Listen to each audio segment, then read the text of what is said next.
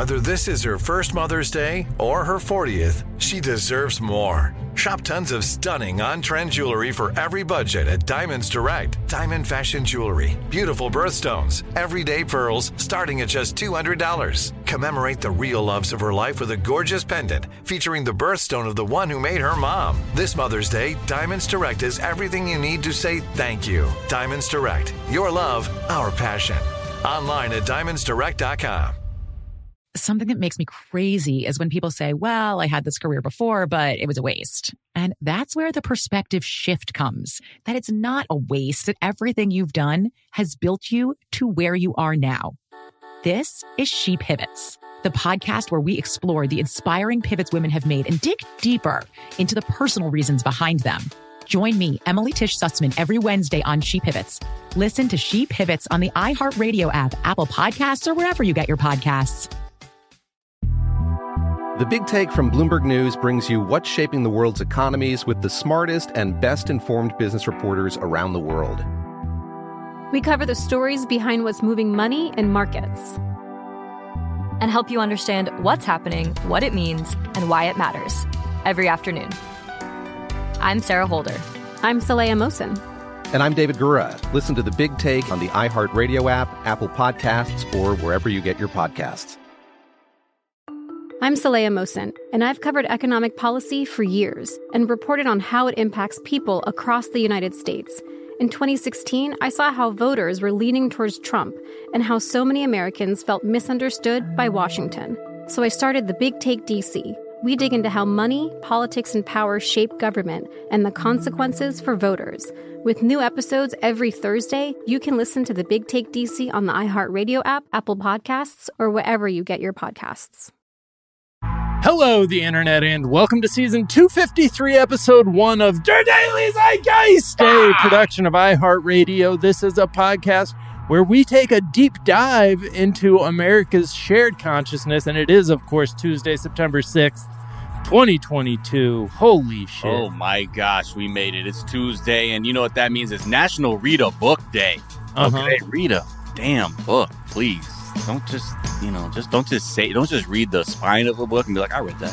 Mm-hmm. Read the book, please. I actually had that book recommended to me in an Instagram photo, and so I therefore read the title, which is half the battle, if not more.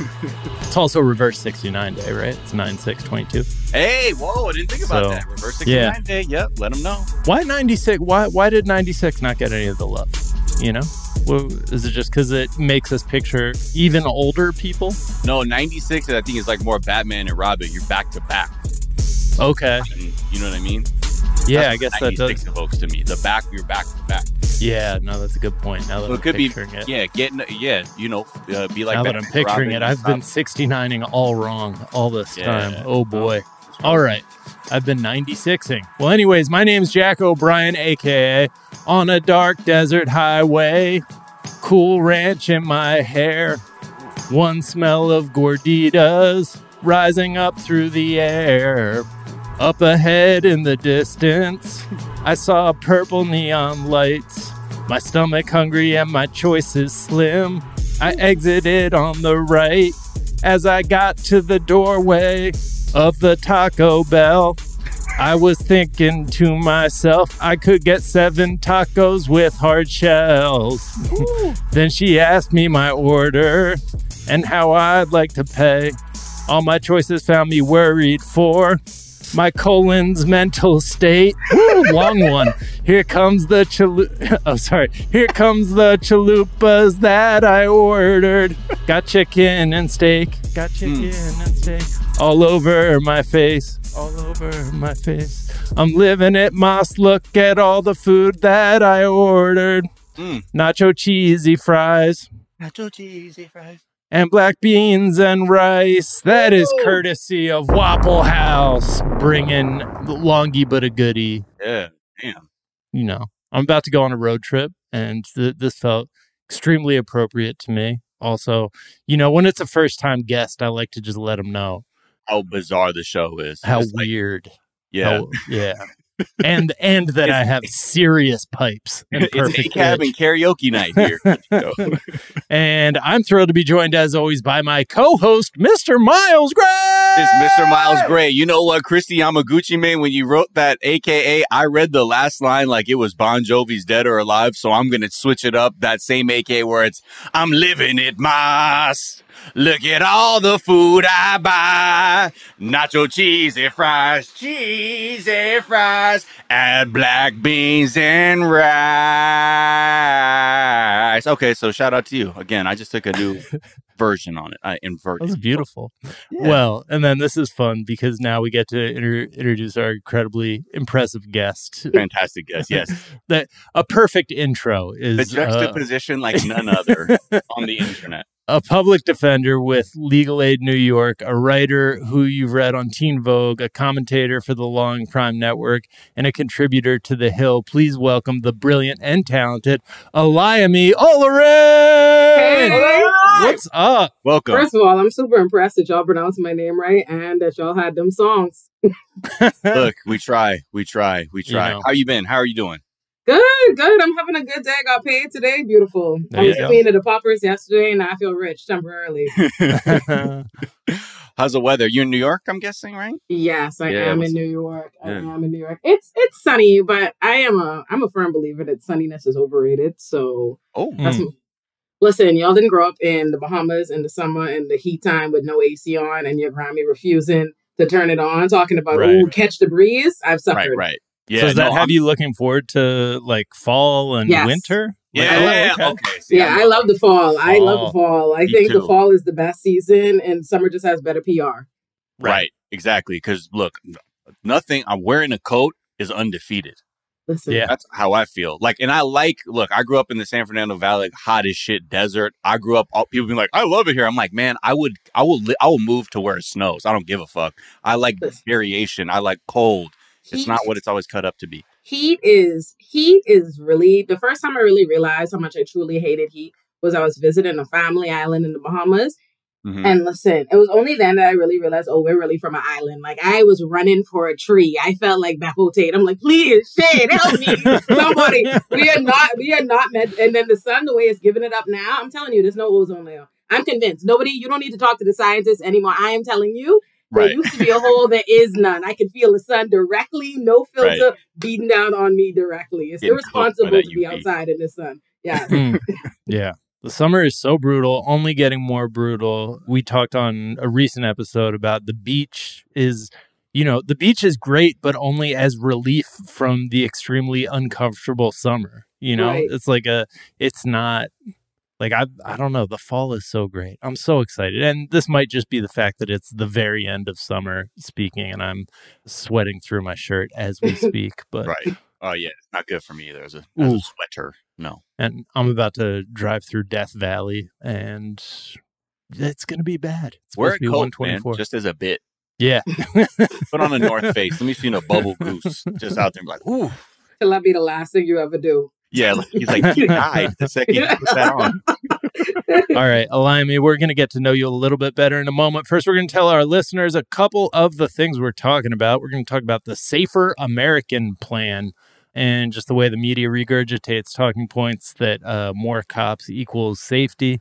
And we're going to talk about propaganda in all its, not in all its forms, but in some of its more popular forms, which Olayemi, you have written about at length and brilliantly.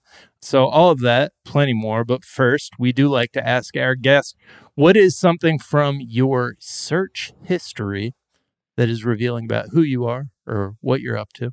Uh, well, in my search history right now, I think it's it's foolishness. I've been arguing with my friends that Eeyore is black from Winnie the Pooh, and so that is that's, that's what I'm on right now. I'm on which cartoon characters are actually black. Wait, I like that. Wait, okay. Now that I'm thinking about this, does he live in the forest with them? No, no, he does not live in the Hundred Acre Woods. I'm glad. I'm glad you asked. He lives That on the outskirts Okay, go by on. himself. Go on. Yes. I don't know if you've noticed. If you just look at the sheer infrastructure of Eeyore's little Snoopy house versus everybody's full home estate, Right. they got land, right? Everybody else lives in a hundred acre woods. They don't even see Eeyore till the end of the episode. They spend all day frolicking amongst the hundred acre woods. And after they done doing everything they doing, eating, potty, and going by rabbit, then they're like, "Oh, you, why so sad? What's your problem?"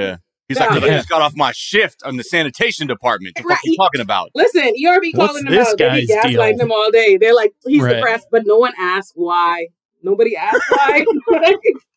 They're like, Eeyore, you get really angry really easy. People don't. Listen, I knew what was up as a child. Me and my grandma we peeped immediately. Eeyore was black. I remember they came to him at the end of the episode. Be like, hold on. You know, this was it's the it's this the adventures of Winnie the Pooh and everybody else do adventures, but not Eeyore. I peeped Yeah. immediately. White flight, white flight. That's why everybody Right. lives in the hundred acre woods and he lives there. Where does Christopher Robin live? Technically. ah, right in the burbs with them. You notice that? Right. Right. Oh, and he just Mm. kind of he's like, yo, oh, Mm. this is my backyard. Yeah, yeah, exactly. White Christopher Wow. Robin and all the rest of them live in the Yeah. same community Hmm. Absolutely. There's that new horror movie, Winnie the Pooh, Blood and where Eeyore's Honey. dead first. Where- yeah, Eeyore's dead No! already at the Yes! start. I Miles! Oh, my come on over to And- my side. And they Yes! apparently they like the implied backstory is that Winnie the Pooh and Piglet ate him. Is that is that did I make that up? oh I- I- my. They murked him in some way. All I Yeah. know is They were like, know sorry, friend. Horror movie, black person dies first. Winnie the Pooh horror movie starts out with Eeyore already gone. Right. Rest in peace. I'm just saying. Or it's or it's like the magical donkey man, Eeyore. They're like, tell us of your ways, magic Listen. man. Like, wait, hold on. Listen, What the they got my man's out of there because he's, he's one of us. He's a brother. Okay. All right. Shout out Eeyore. what's uh what's something you think is overrated? The Notebook, Okay. the movie The Notebook. the movie, The Notebook. I haven't even Okay. seen that shit. You I'm- never. Nah. You really? No one has dragged you in your lifetime? It seemed every person that was shaming me for watching it was a white woman. And listen, and no, they So love it. They love them some notebook. And I'm like, what what about this trauma filled movie is doing it for you? Like I don't it's a it's a sad film. It's honestly the whole movie is a cry for help for Ryan Gosling's character and why no one ever in his whole life, no one ever sought to teach him that he was valuable. Like your life don't have to be all about this lady. Like your whole life, you spent summertime with this lady one time, and now your whole life is about Right. Shorty. The whole life, you never heard but no interest in his, just trying to make her dreams come true, sitting around waiting for her to come. Like, and then what happens? The woman spends, he spends his summer with this woman, falls in love with this woman. He got to go to war because he's poor. First of all, he spends the whole first and a half of the movie being Oh, poor. is she rich? I haven't seen it either. You okay. either, Jack? What's happening? I don't know. Okay, I- the the I got whoever y'all are dating, they gotta they, they gotta pull it together. Y'all. Yeah. Listen, this is this is what happens, right? Not the not the love version. Let me tell you what happens. Okay. So Ryan Gosling is dating this woman for this summer. They are young teenagers. She is a rich white lady. He is a poor white man. Her rich family ain't having that. So then he goes off to war and he's sending all these letters. Rich family's like, mm, mm, mm, throw those in the trash. They're like, he died, sweetie. Girl, he oh died. shit. He Oh, is oh, dead. He oh, died at yeah. the war. And she's like, oh, it'd be like that sometimes. like, and, and she fully goes and gets her a rich man and she's kicking it, chilling, good. Then he comes back from the war, she with her man, and he's like, oh, I should go and build her dream house. That'll do it. It. So he goes and builds. Yes, yes, he does. That's yes, he does. Yes, he builds pathetic. he builds the dream home this lady talked about that summer, right? Goes, builds it. Eventually, she finds out, she sees a picture of him in the newspaper, and she's like, oh shit, he ain't dead? How? How? Like, she, she's not immediately like, oh, he, he not dead, Right. the love of my life, let me get my man. Nah. Then he comes to her like, oh, you know, I love you and whatnot. And she's like, hmm. So then, Really? yeah, she's still not with it. Then they have sex, and she's like, "That was cool, but I Right. do got me a man." like, so she goes back to her rich dude. Then after a little bit, she's like, hmm, "Okay, okay, I'll be with you, Brokey. I'll be with you. I'll be with you." So then they get married, and then later in her old age, she gets Alzheimer's. She Don't does, remember- yeah, does. she does. No, Sha, she does. Ah, So now she don't even fucking remember him. like, ah, so now they go to the Oh. old folks' home, and he dies with her. He like has a like times that out somehow his love gave him a heart attack at the right time with her, so that he Right. could die with her because he can't live life without Shorty. That is a horror film. That is a story about trauma, therapy. That is a movie, actually. that is an indictment on poverty. Because if Yes. he had health insurance from the beginning of the movie, he would have seen a therapist. needed her. He would have yeah. he would have sorted through that breakup in the appropriate way. He would have talked to Yeah. a therapist and he would have wrapped that up. But instead, I'm watching. I'm like, oh my Right. god, oh my god, and all, all the white ladies are like, ooh, best Right. romance film I've ever seen. I'm like, is it? yeah. Like, yeah, no, terrible. So the It's- Notebook. when I look at it. That film, I, it it came out in June of 2004, so that's the summer of my freshman year of college, and this is me in the process of rejecting everything I thought I like that was mainstream because like I got out were of high school, and I'm like, man, fuck all this shit I've been consuming. like that was kind of my mindset. I'm like, I ain't never listening to no fucking pop top 40 shit again. fucking Notebook, fuck out of here. So I had a very like contrarian, angry guy mindset back then, which is why, like to this day, I think part of me was like, no, I'm not. I'm not that person. I, then I do not engage with the Notebook. I don't even know what my excuse was because I was a young girl and I loved all three of them. But I watched this and I was like, not, I'm not feeling the love. I'm Yeah. like, Like I I'm do like- not want this. I'm like, not you second pick your whole life and then she forgets you. Now you dead. That's it. That's the whole life. No rollover minutes. We're not gonna start this life thing over. Terrible. Truly. Yeah. I mean, yeah, and again, just good to indoctrinate people with that idea. It's like, look, motherfucker, you're gonna be treated like they don't want you. You're gonna be second best. You're gonna die, and they're gonna forget about you. right. Anyway, But if she chooses you, and that's Right. beautiful, and that's Right. beautiful. and they lo- and they loved it. Listen, ruined a generation. yeah.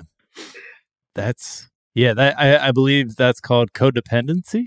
Yes. And that's not not it now, good. Yeah. Wow. I did not know that was the the plot of that. I just knew the last part because I'm like, well, what the fuck is? I remember always asking people, I'm like, what the fuck is the Notebook though? Like, Right. what the, why is it called the Notebook? And they're like, because he's they don't remember shit, and he has to read the Notebook to her. And I was like, Which oh, is terrible. That's also why Fifty First Dates is a terrible. Is a I I don't know why people love that either.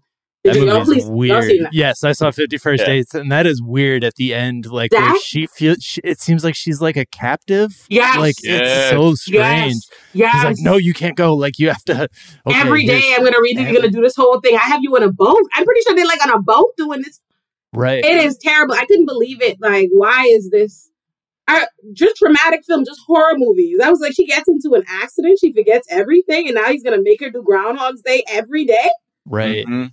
Like, he don't even mm-hmm. have enough time in the day to convince her she loves him. It takes 24 hours just to like remind her. Right. All right, like you Yeah. with me. And then she's Like- pregnant at one point. So now you impregnate at Yes. the end. Yeah, what you happens those impregnated. exactly. so Hey, there's it's another. good, it's There's a all good. I'm human your growing husband. I mean, inside hey, of chill, you. chill, chill, baby, chill, Right, baby, chill, listen, chill, I'm- chill.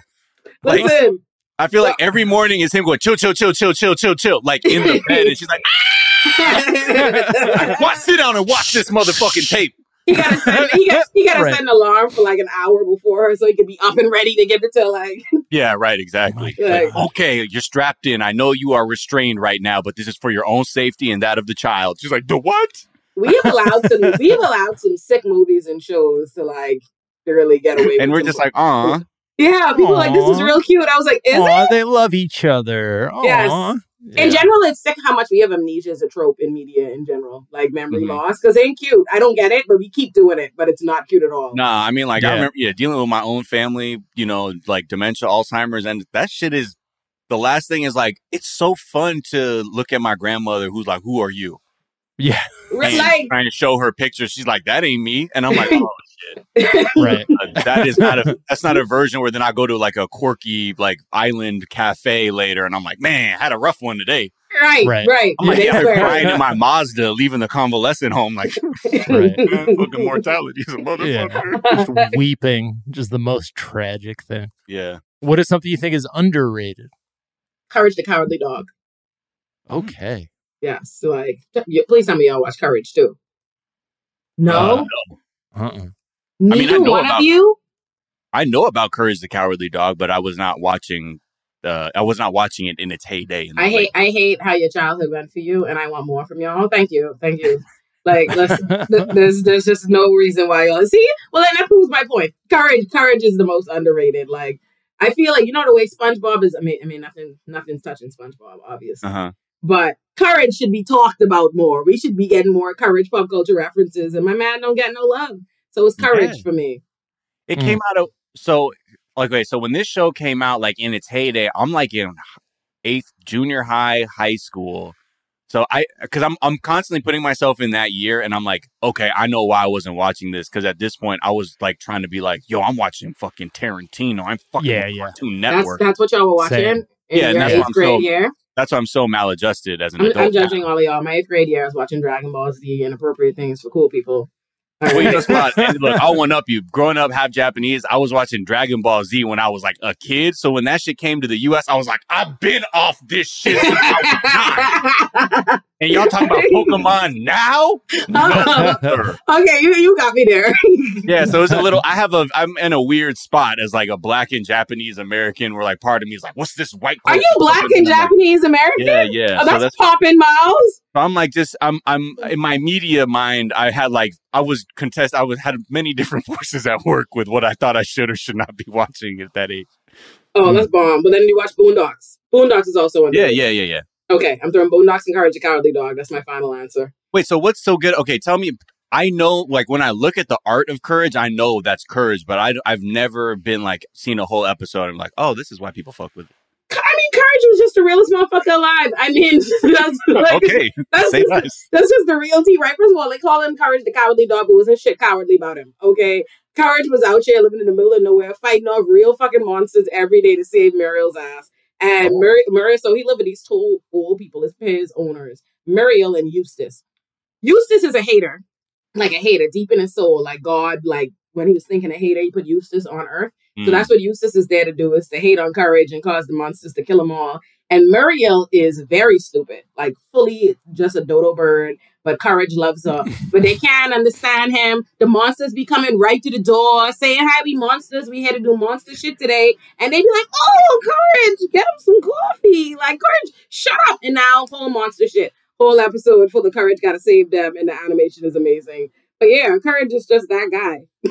oh shit. Okay. We so the thing I was doing because I I'm old as fuck. The like I did I didn't watch. I was you know I think 19 to 22 when when this came out, but I did like edit an article about like a fan theory about Courage the Cowardly Dog, and the fan theory is that like the monsters are just people from a dog's point of view, and like the whole thing is just like a really accurate depiction of what reality looks like from a dog's point of view and like like one of the things is like a is courage like have a like terrifying interaction with a vacuum at one point maybe Maybe, but right that me and that person there who made that fan theory, we might have to talk because I mean I believe like Ed and Eddie fan theories, right? That they're in purgatory, like that's what happens Mm. with the kids here. The kids are dead. That's why the parents don't show up. Yada yada. I'm all for it. Believe it. Mhm. But courage, boy, if you see some of these demons and people coming from space and whatnot, and people do be getting murked, there is like a demon cat that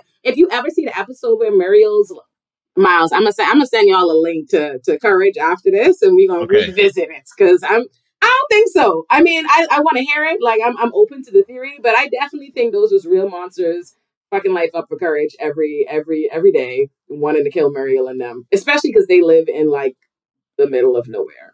Like Right. that's the, that's the and I you need So to hear the- the theme song top tier. It says that.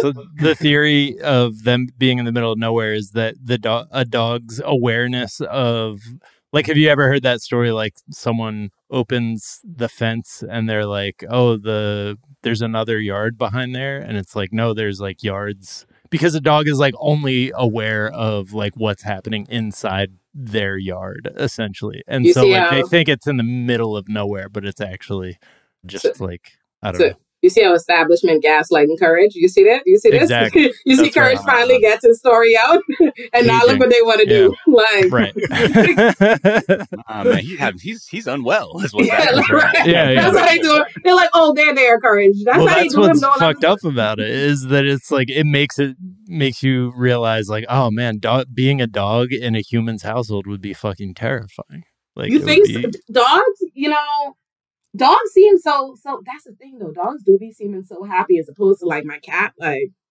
right? like he's happy, but I I I know he's like a person. He makes his own choices. Like if my cat kicks it with me, I know it's because he wants to. Because he'll Right. definitely say no. But dogs be here. They do. Maybe, maybe dogs are oppressed. Maybe they feel like this is what I got to do in order to get my meals and go. Right. Right. Like You know, yeah, that is driving for survival. They they might just be oppressed. You you were correct. I I'm prepared to think about that. Courage definitely is. Mm. Okay, we're gonna yeah send those links now. I'm gonna look yeah. at it with my. We'll yeah. read some Fanon. You got, you got to become a fan, Miles. At that money, yeah. you love courage. Deep reading first, yeah, for sure. All right, let's take a quick break. We'll come back. We'll talk about the Safer American Plan.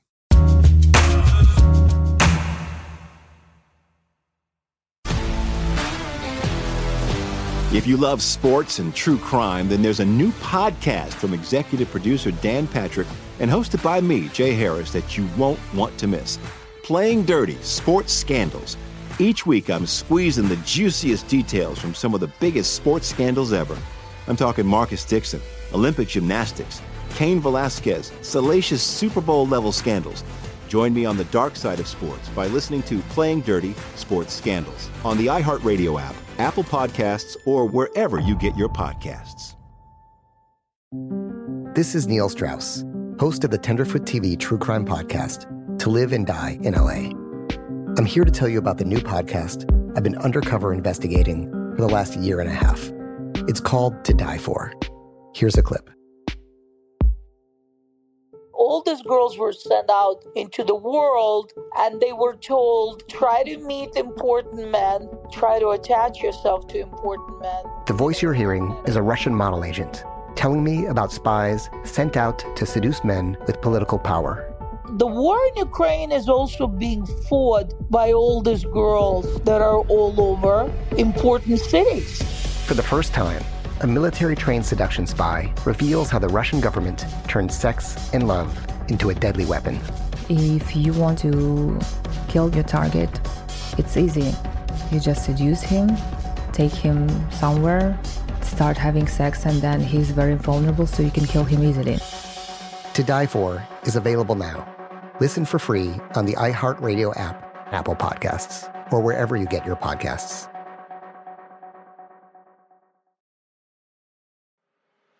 I'm Elliott Connie, and this is Family Therapy.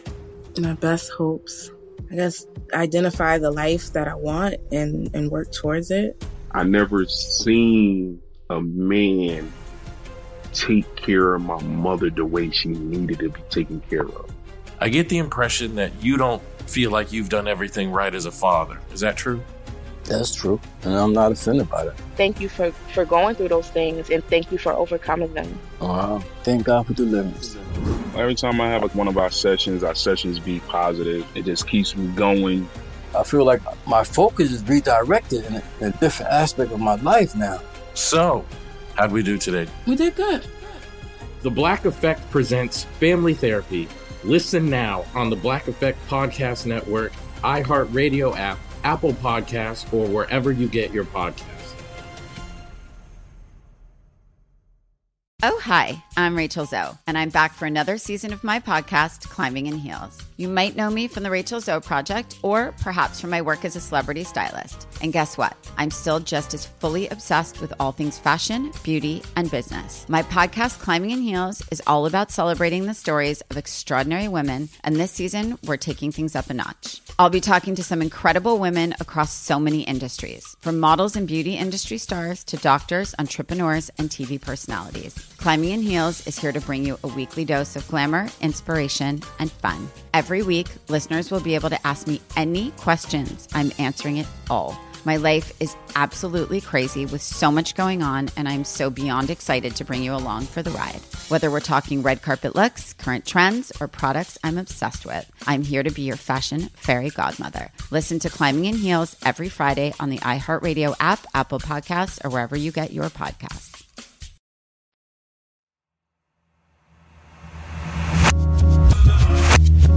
And we're back. And, uh, you know, in between Dark Biden, Dark Brandon appearances last week that everybody was memeing up, Biden addressed, it seemed like he was addressing like a police union or something because he was uh, like addressing them as like, you guys, we expect you guys to do everything.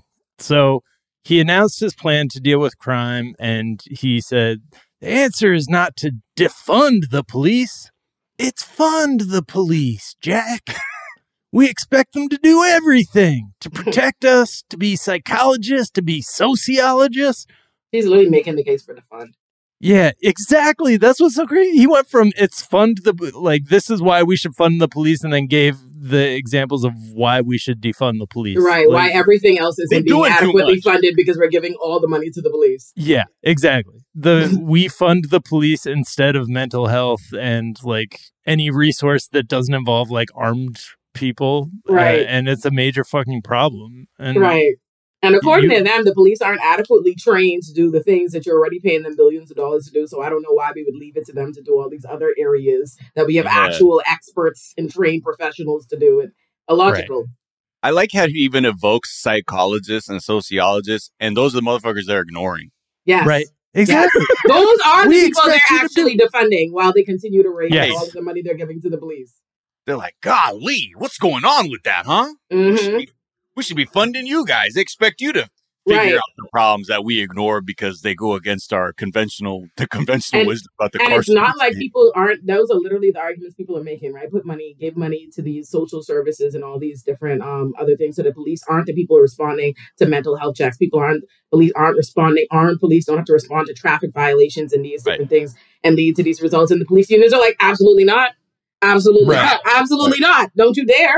I wouldn't think of it Yeah. And it's anomalous. Like what we do, the amount of funding that we give to the police in the United States is historically anomalous. Is the most any civilization has ever like used policing and like funded policing. And so any problem that people are like, well, our problem is we're not funding the police enough is no, like this is if if policing was the answer, then the US would be the safest place in the Exactly. history of the world. Exactly. Fucking That's- that's- the universe. And that's the quite Right. frankly, that's the simple truth they don't want to acknowledge, right? If policing and public safety is synonymous, then why why are these not the safest places? And constantly, the places that are giving more and more money to police are also the same people whose media is constantly committed to this oh crime wave, crime is up. All of this is the next thing. That's New York is a is a prime example of a place that presents it like itself like it's is progressive utopia, and we give literally not nah, 10.4 it was 10.4 billion dollars to the NYPD we raised it. They just got 260 more million dollars even though they cut from education they cut from the parks they cut from housing they cut everywhere else but NYPD more money. Meanwhile what's happened? They continue to say the post you let the post tell it. Crime is ra- crime is constantly raising. Oh my god but NYPD was never defunded. They've gotten more money. Everything else is defunded. We see evictions up, education, all kind of housing issues, homelessness has spiked, and it's like, why is that? Just complete. That's what I love. Is this there's this feigned ignorance that politicians and media do with stuff. It's like, oh, conveniently, you see all these eviction moratoriums are lifted. You're evicting people twenty four seven, and in the same breath, they're like. The problem that is homelessness. Where is this coming from? Right? Oh, it couldn't have anything to do with the pandemic. Just we just had where businesses were closed. Y'all, y'all lifted eviction motor- uh, moratoriums. Y'all have the jails full up. Like it's not a coincidence. I I think it's inter- interesting, especially with homelessness and all the big cities. It's like it's like Yeah. New York City, New York City, LA. I think those are two prime places that talk about homelessness like it's their job to do so. They're two of the most expensive cities in the world, not even just the country, in the world. People aren't homeless because they want to be homeless. They're homeless because they can't afford they cannot afford to live there. That's just the reality of it. And instead of we're talking about, you know, livable wages or what rent is actually increased to, you know, New York City is constantly talking about how our homelessness is increased, but our rent is also increased. The average cost of rent right now in New York City is over four thousand dollars a month. It's a well, the answer to that, more cops, man. Gotta get It's more a- cops out there. It's absurd. And I think the problem too is so many people are out of touch and don't have honest conversations about it. And I think it's because they also don't really know. Like I I'm a public defender. So I yeah. yes, not only do I represent poor people, but I'm also not well paid myself. And my apartment, my apartment, and I just got this through New York City's affordable housing, right? Affordable housing and won the housing lottery. My apartment is twenty two hundred dollars, right? Like if you get one room, that is what what average person, the people who really, really need, and that's as a lawyer, that's as someone who is how's the average person gonna afford that? And also the average person can't even qualify for it because the amount of hoops they make you jump through to Yeah. secure the apartments and how it works is so they like in New York City, the affordable housing lottery works like this. They let, you know, so gentrification, they buy these buildings up in these neighborhoods. Like I live in Flatbush in Brooklyn. And then they charge the whole building is priced at like six times more than what the rest of the neighborhood is. So then you price out the people who already live in the neighborhood and they can't get there. And then what they'll do is they'll take like a couple of units in the building, like mine, and say this is affordable, but it's actually just four times less than the rest of the neighborhood right, as opposed to six. six. Exactly. Yeah. And so you get people who still the people who are most in need, they're only like like I mean the smallest handful of places that they can actually afford in the yeah. affordable lottery. So it's just a myth. It, the reality is homelessness, poverty, all these things are a direct response to the ways that our government is already failing these people in their communities. And that's just right. the conversations they don't want to have. And they pretend as yeah. though people who say to address it that way don't care about crime or you you you know you want lawlessness yeah. or you want anarchy. And that's not the case. Yeah. So in response to that Biden speech, CBS News just this is this is how they tweeted it. The Safer American plan, aimed at reducing gun crime, is based on a quote, simple notion, says President Biden. The answer is not to defund the police, it's fund the police. He adds, We expect them to do everything to protect us, to be psychologists, to be sociologists, but like th- nothing else. That so they're just pasting his talking points into a tweet and putting it out there. And that's how our media does. I mean, that's how our media yeah. literally does. It regurgitates like politicians and especially police narratives as pure fact. There is no right. questioning of it. Just this is what they said, so this is this is the factual matter of it. And the problem is the average person is a consumer, not and not even as a negative to them, right? The average the average person is busy dealing with their own life and the trials and tribulations that they're not being, you know, helped with. So they read information and they say, all right, I don't have time yeah. to like research this or assume there's more to it. So if I'm constantly fed that like, you know, police are a necessity, you know, police are the necessity, you know, they're the people who find themselves in the criminal system, they're in some way to blame for their own circumstances. And, you know, the system is about producing just yeah. outcomes. Even when they hear about police brutality or for what for them it seems like an outlier or a mistake or the system you know going wrong as opposed to right. this is what it produces every day yeah, I mean, the media portrays the asserted motivation. So this is from Alec Karakatsanis, who's a abolitionist and uh, also a yeah. So he he was saying that like the media portrays the asserted motivations of powerful people as their actual motivations. Like this is how propaganda. Like they will just say whatever the police say they were trying to do was what they that like without any criticism. Yep. It's like if it's like if they reported that BP is actually an organization that is designed for taking care of the climate, addressing yeah. climate change because there's an ad that BP puts out that says that shit. Yeah. And they, it's just like that that's a good trick and like everybody listening should always like watch how the media will re- just take at face value anything a powerful person says about their m- motives, but then somebody who is you know killed by the police arrested by the police you know the, their motives will immediately be called into question. Yeah. Like anybody who's not powerful will immediately like it'll be thrown up as like we don't know what they were doing there. We don't powerful. you know Powerful yeah. people in police, their opinions, their their story, their narrative is treated as fact, and any level of pushback to that is a conspiracy or something that needs to be investigated. Because I go one step further, even in media, when you try, like when I try to when you write op eds and things like this, even if you make the entire argument, right, you have everything sort like cited for why you believe this, right? This is the actual motivate motivation behind whatever the police are doing or the politicians are doing. You cite it to a million facts. They'll say, well, the police didn't they didn't say that. You know what i mean? Like oh it's your opinion. Right. oh they'll take that out. Oh we don't we can't say we can't speak to their motivations. You know there's always right. this desire to give them a, the benefit of the doubt that does not exist in our society legally any other way. Like when you think about it even if we look at how police investigations are conducted in america if i if i call if miles if i call the police and i say miles sent me 13 text messages cussing my ass out you in New York City, you best believe you can be arrested and charged with aggravated harassment in the third degree. I represented many people. All you need is the accusation. But when it comes to police, when it comes to politicians, you could watch the whole incident on right. video. In 4K. Investi- investigation. And the police get to, DA's offices and the police offices get to investigate themselves, you know, investigate themselves and say, ah, no, our intentions were pure. It was this, all these different things. But usually, if you say it in court any other time, obviously, anybody accused of a crime, I tell the court, you know, no, we deny this. Our story is this. And you know what they say? That's an issue for trial. That's an issue for the right. jury. That's that is your argument. Everybody has the right to make an argument, but not when it comes to the police. The police get to make their argument and decide, oh, no charges should come. Yeah, oh, like, okay, that's all cap. That's what I heard. Yes. Case closed.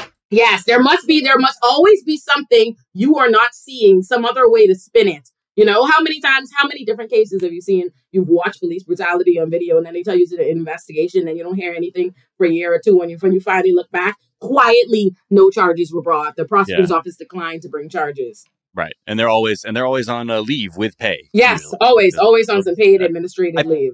The one thing too is like you know I think because we've allowed like just this consistent definition of crime to just be like the dominant narrative of like crime is when bad people do bad shit. Yes. That's what crime is. Yeah. There's not we have such a crumbling society that people are merely trying to survive and do things to survive and Yeah. doing things that th- just that you would think oh i would never do that but that's maybe you from your perspective where you have a, a safety net some kind of support system where others purely are trying to survive and i think that allows constantly for cops to be like yeah you know these people are bad or whatever it's like i don't know somebody who's stealing like food I don't know what like I'm not I don't I don't see TikTok videos of people being like, "Yo, this is how I got a Lambo cuz I'm stealing food." Right. And then like flipping it. That's not what we're talking about and I think it allows for this constant like dehumanization of people, Yeah. which easily allows the like for people to have like this, you know, easy th- pa- thought pattern to occur, which is cops said they're bad, that's bad. I don't know why Right. they're bad, but if they're bad and they're cr- criminals, then that's crime, and that's I don't need to have a I don't need to have empathy for that. Right. And what I think also is important is that they don't no one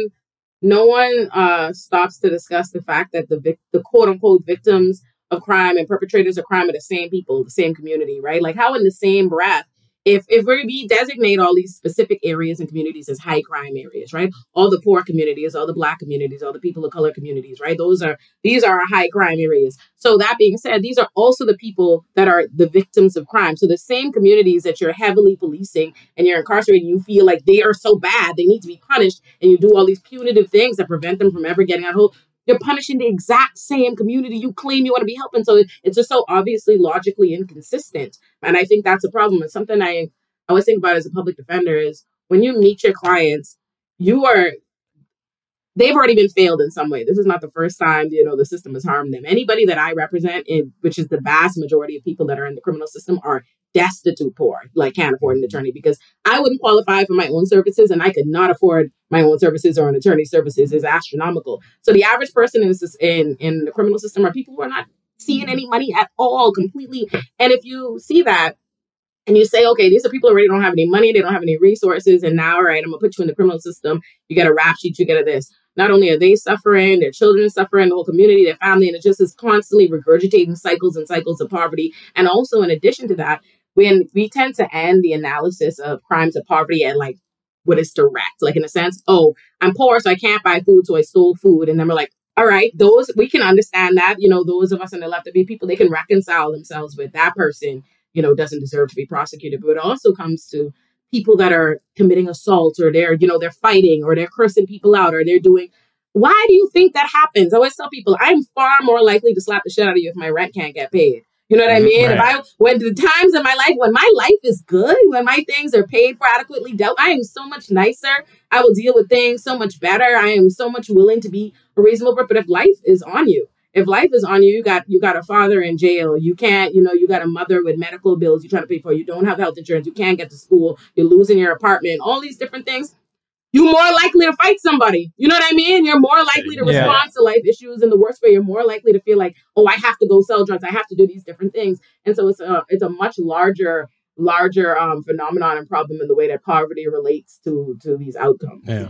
Yeah, because cops are just like the Roomba that that suck up the failure of our capitalist system. And that- Yeah. that's, it's just like, yeah, we're just here to clean that up. No real, not about it. They're they're one they're one branch, they're one bad branch on a whole bad tree. That's how I like Right. to see it. You know, we tend to focus, we focus on on police, and then we end the narrative there. And I think that's what what can become problematic, right? It's like when I'm in the criminal and when I'm in court, I'm not. the- It's not like it's just the police. The police, the judge, the court officers, the prosecutor are all on the same team. You by yourself. It's only you and your client on this agenda, right? You the entire system is set up this way. Police might arrest people, but it's the prosecutors who've got to decide to bring the charges. It's judges, you know, um, co- convicting people, sentencing people. This is because they're all, you know, in tandem, and also the laws that the prosecutors and the police officers are and the judges are enforcing and using. The, the legislators are the ones who wrote them. All this determinate sentencing. they're all they're all make you know a part of a concerted make a concerted effort. So when we we end the analysis and condemn the police as one officer should be should be charged or this should happen yeah, this right. way, and then we're confused as to how the system keeps reproducing the exact same results. Yeah. like, so Biden referenced the defund the police movement by being like, we don't need to defund, we need to fund. But NPR is also, like, NPR just published an article that claimed, and I actually heard this on NPR. We we make fun of NPR a lot on this show for just like being ASMR for neolibs, but yeah. they also like are they report some damaging shit sometimes. And this report was just basically being like crime's gone way up and people aren't getting caught anymore because of the defund the police. And the thing they based it on was something that like a random person who they interviewed said. It wasn't like an expert. It wasn't based on statistics. This is the this is the like key. This point. guy had a gun once. That's the how whole, go. That's the whole they... sourcing. Anthony Branch, 26, got into trouble for carrying a gun when he was a teen. Watching the gun culture in his neighborhood, he thinks more minors and felons are carrying guns illegally now for one simple reason: "quote defund the police," as he put it.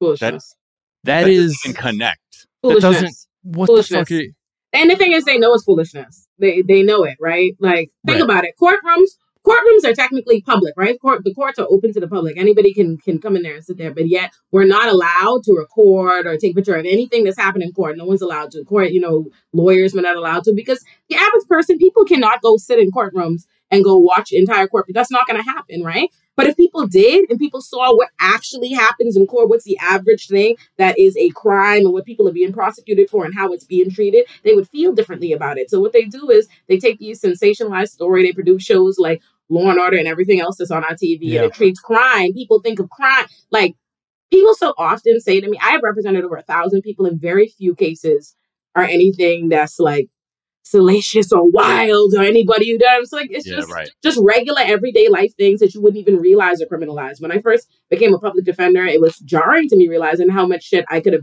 been arrested for if I just happened to be criminalized. You know what I mean? Or if you know right. lived in a certain society like the entire Bahamas, which is where I'm from. The entire every Bahamian person would be behind bars in America's criminal system, absolutely immediately. Just the whole way to be engaged. I once represented a lady who got arrested like shortly after giving birth to her child because like a woman was texting her like arguing with her like during like during labor and she was like fuck you whatever don't play with me you know what i mean something like that and they arrested that woman for aggravated harassment in the third Jesus Christ. They do stuff like that. I, I represented yeah. so many people where they arrest them because they were banging on their own door because they locked the door, they locked themselves out. Now they charge you with criminal mischief and say, well, you don't actually, this is a NYCHA building, you don't own that door. So yeah, yeah. Wow. That's the nonsense. The amount of people in who have sat in Rikers because of traffic violations, things yeah, that like they literally. Yes, it's absurd. Yeah. It's absurd. So you know they they intentionally keep that stuff away from you and then they choose these choose these outlier cases to, to sensationalize the system and so people think of everybody that's in jail as other they don't think of them as you know you like are mere exactly. But if you actually you know put a magnifying first of all you put a magnifying glass on anybody and it probably don't even have to be a good magnifying glass. They're committing some form of crime. They're doing something that's technically illegal illegal because right. america's overbroad. Yeah they can find a way yeah. Yeah absolutely. We'd all be in jail child. All right, let's take a quick break. We'll be right back to kind of continue talking about this and Law and Order, the TV show, not the broad concept.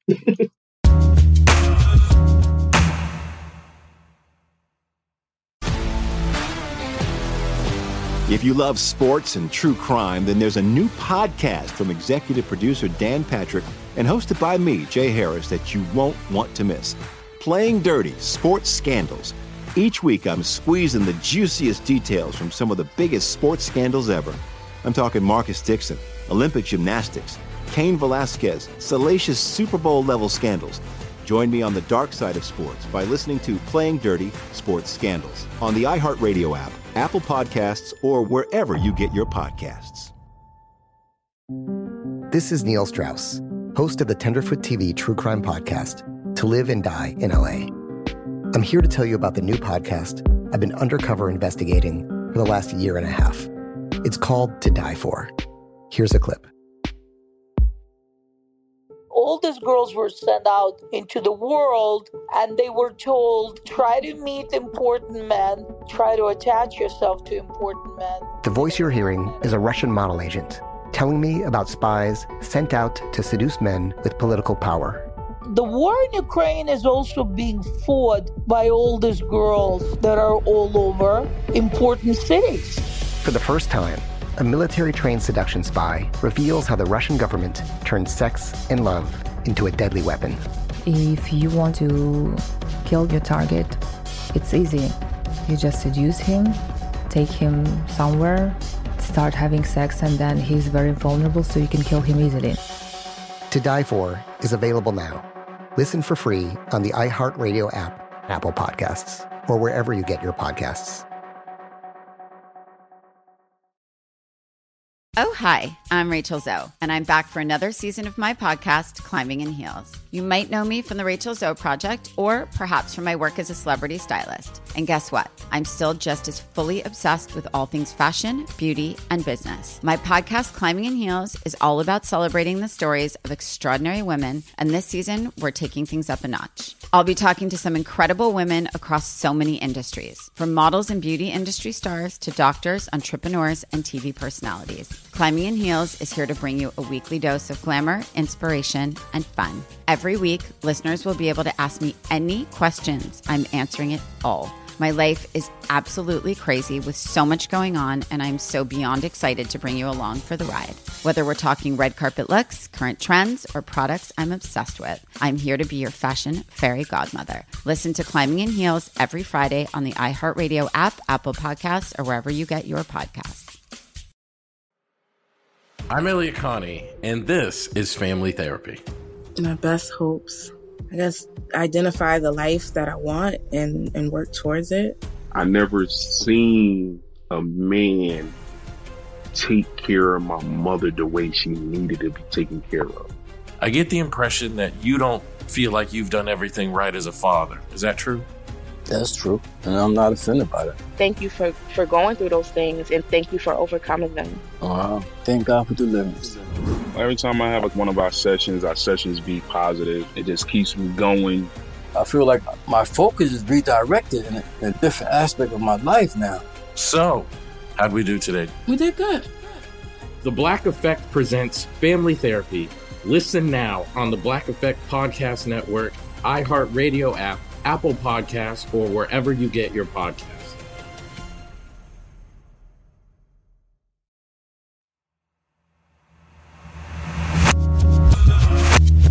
And we're back. And, you know, as we were talking about before the break, like this kind of brings up the question of, you know, now we we had I think I've heard you talk about the fact that like the Alimi that like the Black Lives Matter movement in 2020 was could be considered like one of the largest like social civil rights movements. And now the main way we hear about it in the mainstream media is like these things being like we don't got to defund the police. We got to fund the police. Yeah. and like npr like blaming it for straight up murder. So this like kind of raises the question why is this particular lie so just deeply like so hard to shake that like violent armed police and human caging are the only way to deal with things and you know there's it's structurally integral to our society it's like a lie that is that's the answer. Know, undergirds all of the white supremacy and everything. And that's your answer. It's structurally yeah. That's why something doesn't become the status quo because a majority isn't invested in like defending and maintaining. Yeah. It. That's the why. But one of the like how, I guess, questions of like how they got everybody to like kind of go along with it is you, you pointed out, and uh, our super producer Trisha Mukherjee is joining us to talk about your your argument in a piece for Teen Vogue about like Law and Order, the TV show, and just you know propaganda in general being like creating this standard narrative where the cops are the the protagonist. Yeah, I mean it's it's an every. So I, I guess I tried to look at it commonsensically, and I think I have the benefit of my my family's Bahamian. They live in the Bahamas, so this isn't their society at all. But we watch the same things.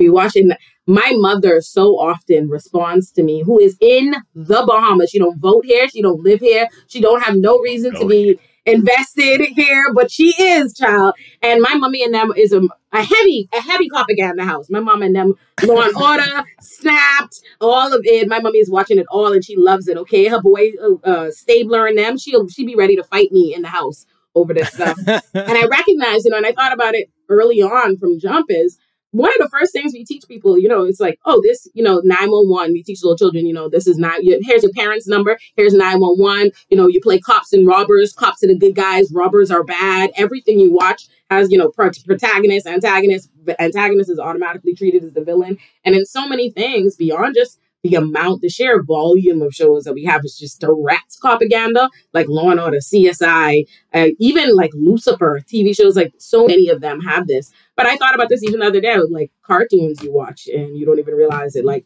I was a big Powerpuff Girls, like big, big into Powerpuff Girls. Like love me some Powerpuff Girls, okay?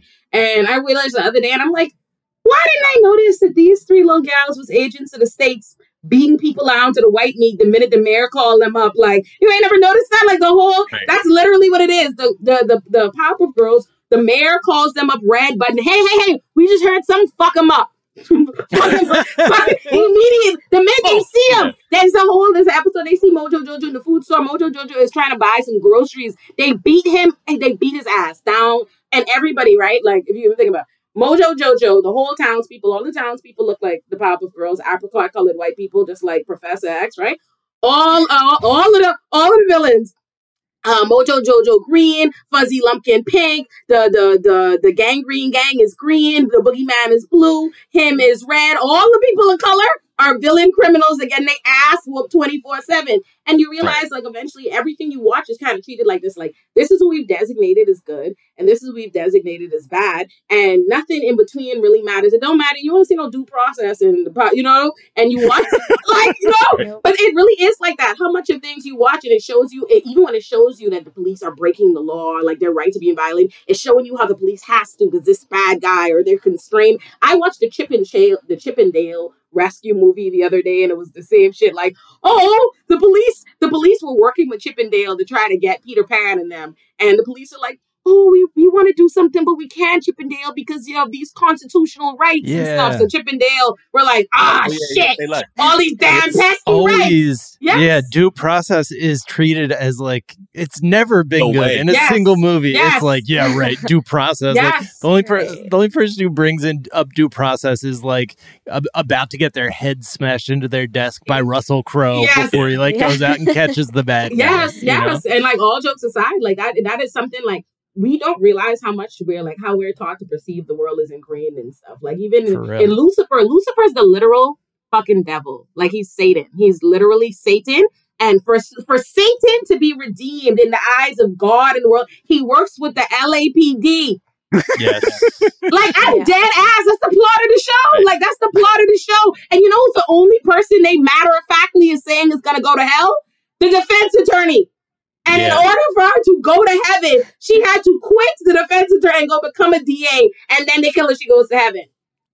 Because the, the defense attorney is just trying to get bad guys off the hook. Yes. And like it's all a world. Yeah. Yes. And you realize when you watch TV man. and you think about it more and you see it in everything. That person, they're always the bad guy or the poor character, whoever it is. They're bad. They're this. It's like that. It's like that. Yeah it's funny that you bring up the LAPD, right? Because uh, Trisha, you point out like the kind of LAPD kind of has they a starting role in yeah. like yeah. the beginnings of all this. Yes. Right, exactly. So, Laimi, I read your article. First of all, your work is amazing so and good. so cool.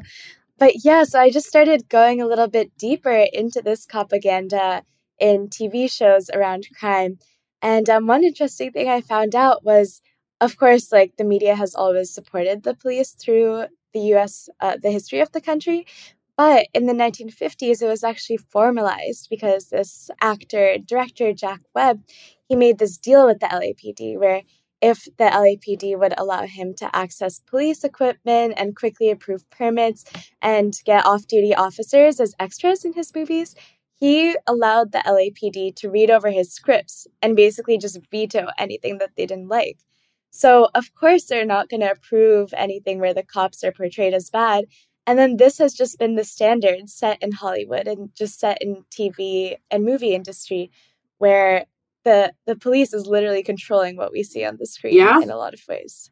Yes, absolutely, absolutely. You realize it so much more. I have a friend who who was writing a script the other day, like entertainment, and he had like just not even thinking about it because it's so like into shows. And when you think of how public defenders are, are depicted in all media, and we're, de- we're depicted as bums, right? Like bums. Anytime you see a public defender in anything, like they're dropping yeah, like their files, they're yeah, disheveled, like and it's yeah. a way. It, it's how they need foot cream, and it's how the system like goes and blames. and it's so funny because that has so much, you know, a lot of how your relationship plays out with your clients has everything to do with what their initial even perception of you is. And if a public if a public defender gets blamed, like when you think the money is attributed is in these ways deliberately. A public defender is underfunded, but the prosecutor's office is not. But we're funded by the exact same entities. We're opposite across the aisle. We're doing the same level of workload, but it's deliberately set up where the public defenders are ill equipped, right? And even within that system, like public defenders get blamed for plea deals or, or presenting you with a plea, which is you you're obligated. You have to present whatever is the plea offer, but the plea offer is made by the prosecutors. The reason why you even have to tell them, oh, you should probably take a plea because this is what's likely to happen at trial because of determinate sentencing done by legislators and what the judge is going to punish you. It's so many different ways. The system is actively doing all these different things, but how does our media spin it to people? Oh, if you could afford to have is these is these broke ass bum ass public defenders yeah, right, right, that are right. causing you to go to jail. And again, it, and it all you know relates back to poverty in general because even in a world where we pretended the problem was the public defender. The problem is this this public defender. That's still a reflection of the fact the majority of the people in the criminal system are poor, you know, and they're being represented by public defenders as opposed to they can't afford paid representation. Not that it's true that public defenders are ill equipped, but even if that yeah. was the case, and it's not like the court doesn't know. I think something people forget too.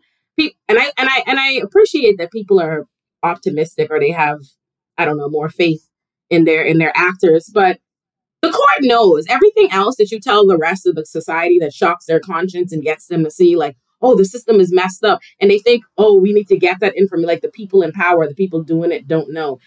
I'm assigned by the court.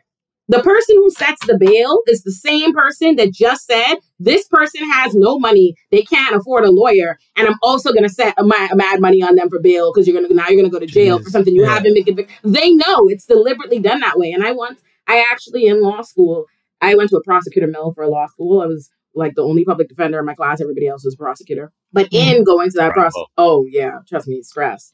In going to that prosecutor mill, you know, they pressured me to do an internship at the DA's office one summer, and it it went the way you would think a person like me in the DA's office. oh, listen, it was, it was terrible. but I remember the one thing I appreciate is I confirmed that all of the horrible things that I think academically, you think like, oh, you have to parse out racism. And you more so think it's like, oh, if I statistically look at the numbers, you'll realize it's racist. Nah, it's upfront, like upfront right, there. Yeah. They're actively like trying to force and muscle people aside supporting their positions and because people don't know how it actually works in the maneuvers and what you know what happens from on, on the legal end. So they'll be like, you'll bring in people and they're like, oh, I don't want to, I don't want to press charges. I don't want a criminal case, or I want them to have, you know, uh, therapy. I want them to get this, and they'll be like, oh, well, you need to support. If you sign a supporting deposition, I could get them counseling or whatever. But they really mean is sign this, and now I have the document I need to proceed on this criminal case with this person. And in the right. case of, there's a certain amount of days where if that's not signed or they don't have that paperwork, if you have somebody in on bail, they have to come out. You have to, you have to get them out. So what they do is they force muscle these people sign it sign it now, you know, and then mm. now this person is stuck in jail. So now they're forced to take a plea or want to, you know, negotiate with you a plea because they're literally going to sit in prison on, so, on a case they were, you were never going to be able to prosecute. They were never going to be able to get convicted of or whatever. But now they're in this position. Mm. And so, and that's, that's the unfortunate reality. Like people in Rikers, people, they hear about places like Rikers, but they don't realize Rikers is a pretrial detention center. If you hear right. about something that's this infamously awful place, you think it's for infamously awful people. You don't realize no. it's anybody that gets arrested in New York City for anything. Traffic infraction, jumping the turnstile, whatever. You don't have money, that's where you're at. And and Rikers isn't even the worst of its kind. You have Cook County in Chicago where the average person is waiting waiting for their trial in prison four to six years, eight years. Some people in there eleven years doing full bids on mm-hmm. things they have not even had a trial on. It's absurd, but that's how they that's how they stack it. Right. And we yeah. and I think because of that like sort of gap between what the the lived experiences of the people who are actually grappling with the system and then like the writers rooms that are then like I don't know, like I'm rich and like we got off because we got a rich, like a good lawyer. Yeah, I think Right. that probably feeds into this problem as well, right? My dad got me a good lawyer when I was arrested in college for pissing in the street. Oh, right, and that's and that's another trope you see a lot because I Yeah. think you're seeing these writers reflect back what even their own experience was like. I fucking ran over a homeless guy, but I got a good How many how many times you watch a white show and the character like gets arrested and they're they're out like the next scene and you never hear about it for Yeah. the rest of the show. Right. Like you know what I mean? No charge, no case, no da da da da da. That's how it's treated because that is often very much of the reality. Like even on the rare occasion, I've like I said, I've represented over a thousand people. I probably have not represented thirty white people. Like there were that many Right. wouldn't even be. I remember all my white clients by name because they're few and far in between, and they're always fucking outraged, outraged that they're and this they can out. You said no one more outraged to you than a white person that's been arrested. They will call you every. I used to have a white client call me every day and go, "So people can just lie on me." And I can go to every day. She couldn't believe it. Could not wrap her head around it. And that's so that's often what the experience is because even when I'd have them, they get they dismiss it at arraignment. They would dismiss it right then. They would offer them. I once had a white guy was on a motorcycle, did a high speed chase. From, he high speed chase on his motorcycle. for The police. I mean, he was really he was really on ten. Get like gets into an accident, jumps off the bike, keeps fucking running, jumps the fence. They eventually get to him. They dismiss it at arraignments. What mm. They would never have done that shit. Like I, I even one time I, I represented like back to back. So same arraignment shift. Literally, I have the files. Did this one immediately? Did it. Same judge, same prosecutor. Represented a black guy who was accused of having one blunt. They asked for like thirty five hundred dollars bail on him. Right. Hmm. Right. Immediately. Right after, represent a white guy who was found with a bunch of drugs. The dealer, dealer, white dealer, consent to release. Hmm.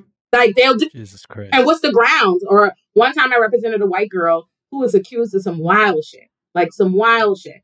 And I remember looking, I could see the prosecutor next to me, and you could see their files, right? Like across, I could so I could see the pictures of the victim in the in the case in who was an Arab guy. I could see the pictures of the victim in the hospital. So when I seen that this is at bail, I'm like, oh fuck, she going to jail. Like they about to show those pictures, like they about to, you know what I mean? There was a white prosecutor. She just closed the file and consented to release. She just didn't say shit about the picture. And I'm not gonna say like that's my client, but I'm like, Right. I remember that day being like Wow. an application, like, oh, this is a different fucking system. This is not something I have to academically parse out. This is happening in real life. Like I'm looking at them like, hey yo, y'all Yeah, know that I saw y'all just not do this for the black people. Like, I'm here, I'm witnessing it. And it's like, or they'll That call is- you. Yeah, they'll literally call you when it's your white clients. The way they talk about it, the prosecutor is entirely different. They'll they'll like that same case with the white girl with the with the Arab victim. The prosecutor was like, this had been phone. They called me because they wanted to prosecute the Arab guy that was in the hospital based on mm-hmm. what she's saying. They they know to some degree that she fucked him up. He's in the hospital.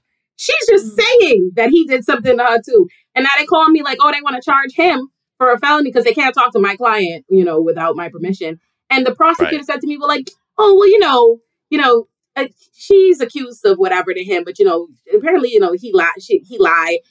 I've never Right. had. That's my story. My story is always my client didn't do it. I've never had the prosecutor credit my story to the my client is innocent. Only when I have a white client and they're like, "Yeah, must be some misunderstanding." I'll something." believe her. Yeah, I'll believe they're like, time. "Yes, I'll believe yes, Straight up absolutely." white supremacy. Yeah. So like with the propaganda, like I know we see like we're talking about, there's like all these terrible tropes like cop equals good, uh, you know, get your good lawyer and things like that. Trisha, what are like other like because I think those are like the, and I think those are the most broad versions of things we see, but there's so many other ways that I think this quote unquote criminal justice system Mm. Is represented, which I think is a total misnomer. But Yes. what what do you what what what else what are the other ways that like those things are Yeah. being Right. So of course there there's that overarching idea that like when you have this protagonist who's a cop who you're like really emotionally attached to and kind of um, manipulated into supporting in these uh, movies and TV shows, if they do bad things, like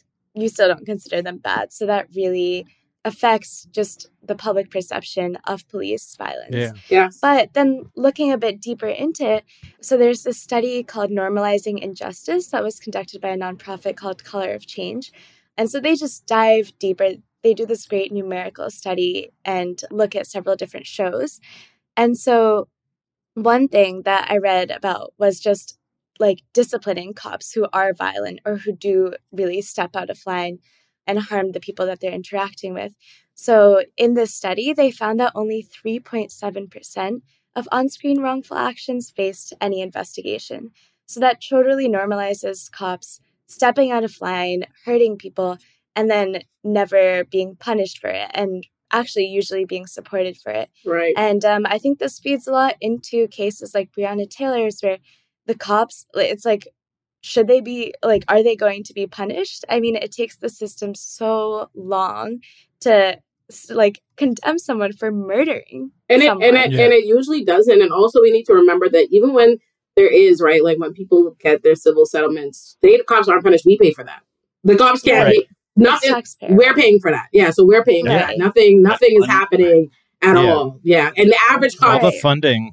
yes all the funding don't yeah they don't and a lot of cops just get away scot-free like there's just nothing done to them another thing that i looked into was sexual violence um, so shows like svu they portray these really great detectives working on behalf of survivors of sexual violence but in reality like cops perpetrate a lot of sexual violence Exactly. Cops perpetrate the sexual violence, and then when people who experience it come to the cops, because that's what we're constantly told to do. Again, like since we're little, we see all these things that, oh, we'll call 911 and the cops will save us when that's just so far from the truth.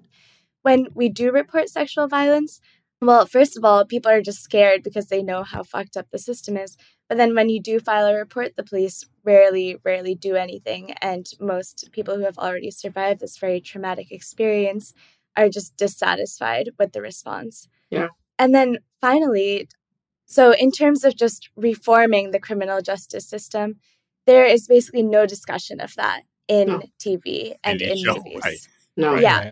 no And if it is, it's like a it's like a rabble rouser That- hippie.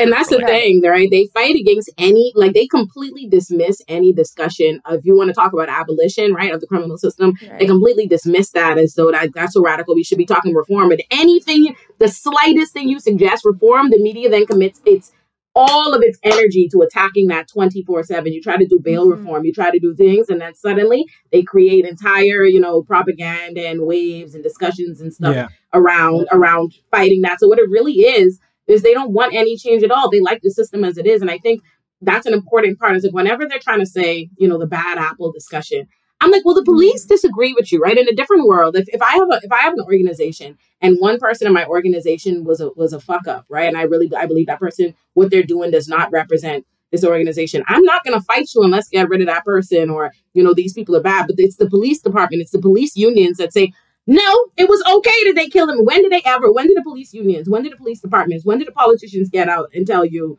yeah, that's a bad apple. Yeah, that's bad. They never. They stand with that officer to the very end. To the very end. Yeah. And then they Yeah. do everything that they can, everything that they can around beating the rest of the community into submission, right? We get, let's say it was a bad apple. So every time we have a bad apple, let's, and let's think about the numbers on that. Every year in America, over this is just shot and killed. This is just who police are recording as they shot and killed. So that's not all your George Floyds. That's not your Elijah McClain's. That's not your Eric Garners. That's not your Alton Sterling's. That's none of the people that are being killed in another way. And that's none of the police brutality that does not rise to death. So exclude all of that. All your Jacob Blakes. The average police kill, shoot, and kill over 1,045 people every year in America. So let's say we got right. So we got all of those bad apples, and what maybe five of them, twelve of them for the year, maybe best case get some kind of like large media attention, and then what's the response? They immediately send out militarized police to go beat the protesters, go arrest the protesters, curfews, and you get a bunch of charges. You get a bunch of videos showing police brutality on video. Even remember when they knocked that old white man down, that old man split his head Yeah. open. Nope, no Yeah. charges there. None of them. We just saw uh what yesterday, yesterday or the day before, NYPD punched and beat up a 19 year old girl, and Eric Adams came up and said, "Oh, the officers showed great restraint." Or a few months ago, NYPD shot an 18 year old in the head because he ran through a red light, and Eric Adams defended that too. So you see what I'm saying? Even if Right, we yeah, were, yeah, if you no. wanted to go with the bad apple narrative, let's pretend. Okay, so we got thousands. We got thousands of bad apples, and our mm. police departments, the police unions, our media, our politicians, and everybody in power says no, they're not bad. So then what then? Right. Exactly. Right. Yeah. You've, Yeah. you've lost the the messaging war at that Yes. point. Yeah. Right. And then to to think about like how can we use media to change that? Like how can we change that in movies and TV? And um well, yeah, as we talked about, it's just like so racialized. Um currently out of the 27 shows that the study covered, 81% of the showrunners were white men. Out of 275 writers, more than 75% were white, and only 9% were black. So the people who are creating these shows largely don't have any experience with the with the system that we're dealing with in this country.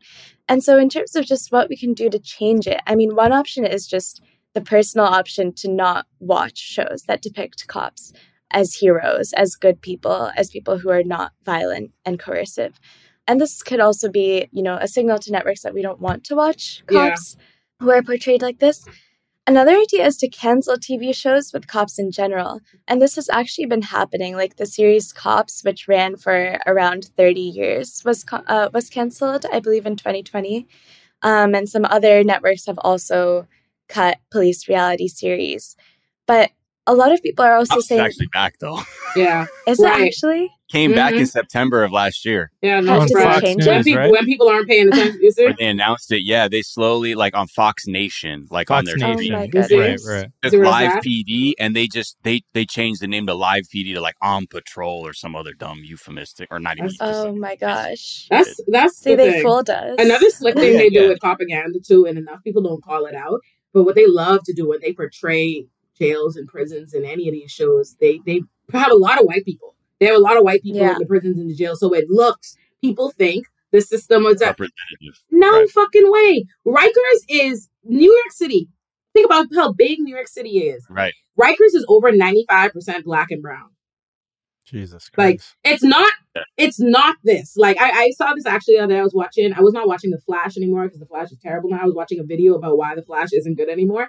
And like and and the season, you know, they got they got they got the Flash in jail now, which is some bullshit. And Riverdale did this nonsense too. But the Flash is in jail and he all around the jail with none but white people. Mhm. Whole jail Right. just full of white people. And Why, I'm are like, you in a federal correct Right, correct right. for people doing white collar crime? it's slick shit. Or when inventing, did y'all watch Inventing Anna when that came out on Netflix last? Was it last year or this year? I don't know. The time is on. Yeah. You know, Yeah. with the Yeah. with the Yeah, whole- I'm familiar That's with supposed it. to be I don't watch Rikers. Whole nice white clean environment, just like some white girls chilling or whatever. You think that's what Rikers look like? You think you can Right. even get into? You there's a bunch of white what? A bunch of Anna Sorokins at Rikers? No.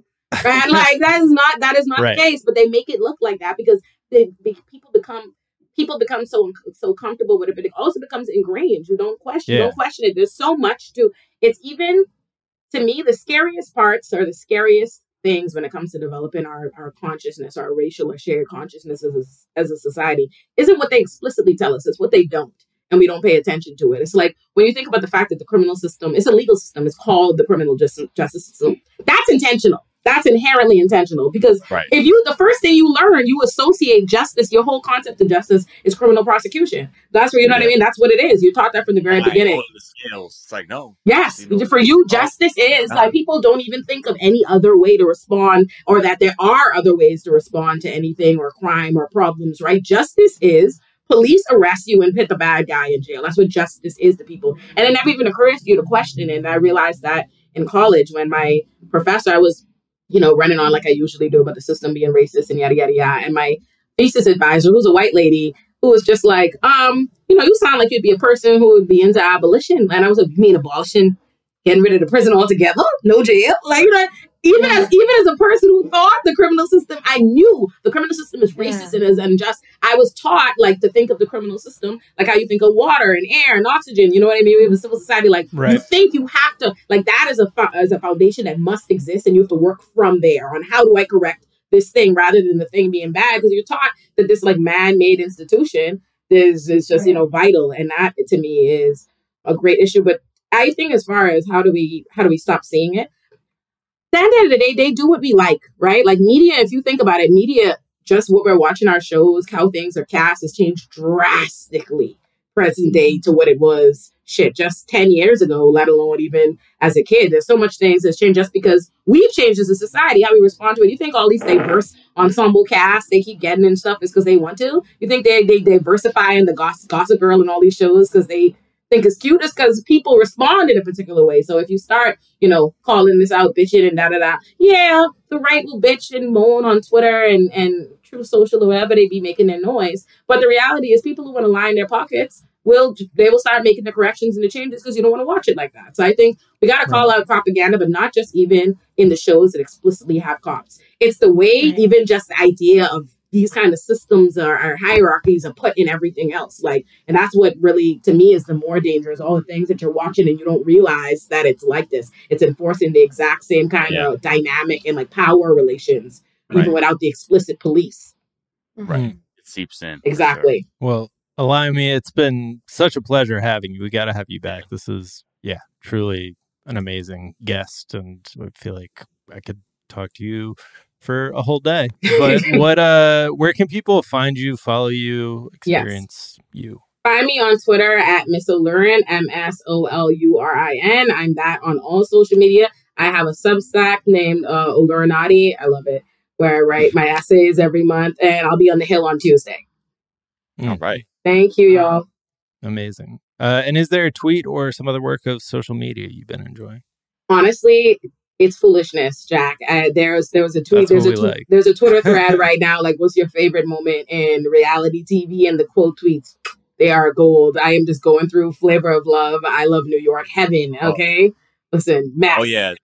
I have a theory that January 6th happened because we didn't check that white girl who was talking out her neck, all black, um, uh, Buck Wild. You know what? you know what though? We let Buck Wild cook to our own detriment. You know, listen. I I'm I watched it the other day and I was like, yo, New York was ahead of her time, you know, with just like not yeah. being with the shit. Like New York was like, yeah. you don't talk like she was really ahead of her time. And I think back then yeah. I was like, why? I feel like youth me might not even realize like why you, why you hating on Buck Wild watching that. I was like, get her.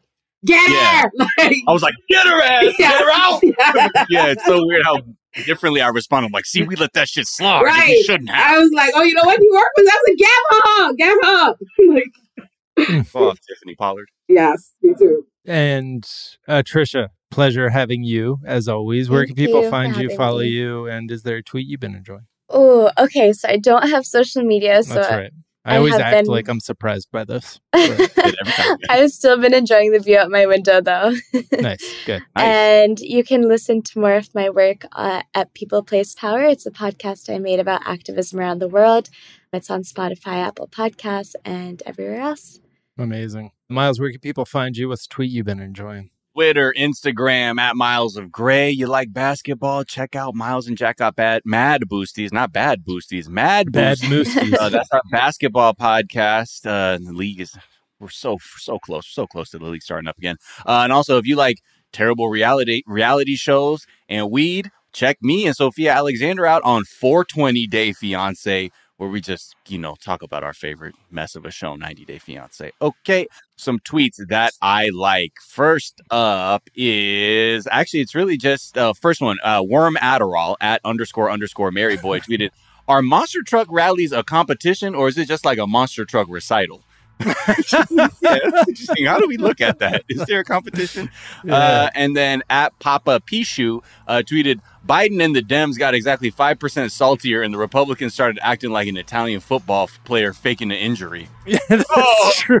oh, oh, my God. Rolling around on the ground, holding their ankle. Oh, oh my God. They called us fascists. We are, though, but come on now. you can find me on Twitter at Jack underscore O'Brien. And I don't, oh, somebody, uh, Depths of Internet Archive is retweeting some interesting stuff from like Pull. I'm scared of hackers because this is from November 2003. They hack into NS uh, into NASA 5%. They steal things 4%. They are violent sociopaths 4%.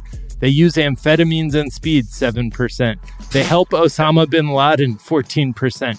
They're un American 5%. They smell bad 58%. Wow. Yeah. So it's just fun to take a little snapshot of how stupid we were extremely recently. you can find us on Twitter at Daily Zeitgeist. We're at The Daily Zeitgeist on Instagram. We have a Facebook fan page and a website, dailyzeitgeist.com, where we post our episodes and our footnotes, where we link off to the information that we talked about in today's episode, as well as a song that we think you might enjoy. Miles, what song do we think people might enjoy? This one, uh, so we're going to go out on a nice uh, little instrumental track from Ivy Lab. It's called All Day Swimming. Look, it's hot out there. Everybody just dream of just swimming all day, cooling your body off in the water. Uh, the beat is very, you know, it's it's it's it's strippy. I don't know how to sound. It sounds like you're you're at a pool party, uh, but maybe on an alien planet. Uh, but go. it's still close though. So this is Yeah, Ivy Lab party. with all day swim- swimming. They should have called it Alien Pool Party, but they're lost. The Daily Zeitgeist is a production of iHeartRadio. For more podcasts from iHeartRadio, visit the iHeartRadio app, Apple Podcast, or wherever you listen to your favorite shows. That's going to do it for us this morning, but we're back this afternoon to tell you what is trending, and we will talk to you all then. Bye. Bye. Bye. Something that makes me crazy is when people say, well, I had this career before, but it was a waste. And that's where the perspective shift comes that it's not a waste, that everything you've done has built you to where you are now. This is She Pivots, the podcast where we explore the inspiring pivots women have made and dig deeper into the personal reasons behind them. Join me, Emily Tish Sussman, every Wednesday on She Pivots. Listen to She Pivots on the iHeartRadio app, Apple Podcasts, or wherever you get your podcasts. The Big Take from Bloomberg News brings you what's shaping the world's economies with the smartest and best informed business reporters around the world. We cover the stories behind what's moving money and markets. and help you understand what's happening, what it means, and why it matters every afternoon. I'm Sarah Holder. I'm Saleha Mohsin. And I'm David Gura. Listen to The Big Take on the iHeartRadio app, Apple Podcasts, or wherever you get your podcasts. I'm Saleha Mohsin, and I've covered economic policy for years and reported on how it impacts people across the United States. In 2016, I saw how voters were leaning towards Trump and how so many Americans felt misunderstood by Washington. So I started the Big Take DC. We dig into how money, politics, and power shape government and the consequences for voters. With new episodes every Thursday, you can listen to the Big Take DC on the iHeartRadio app, Apple Podcasts, or wherever you get your podcasts. Bring a little optimism into your life with The Bright Side, a new kind of daily podcast from Hello Sunshine, hosted by me, Danielle Robay. And me, Simone Boyce. Every weekday, we're bringing you conversations about culture, the latest trends, inspiration, and so much more. I am so excited about this podcast, The Bright Side. You guys are giving people a chance to shine a light on their lives, shine a light on a little advice that they want to share. Listen to The Bright Side on America's number one podcast network, iHeart. Open your free iHeart app and search The Bright Side.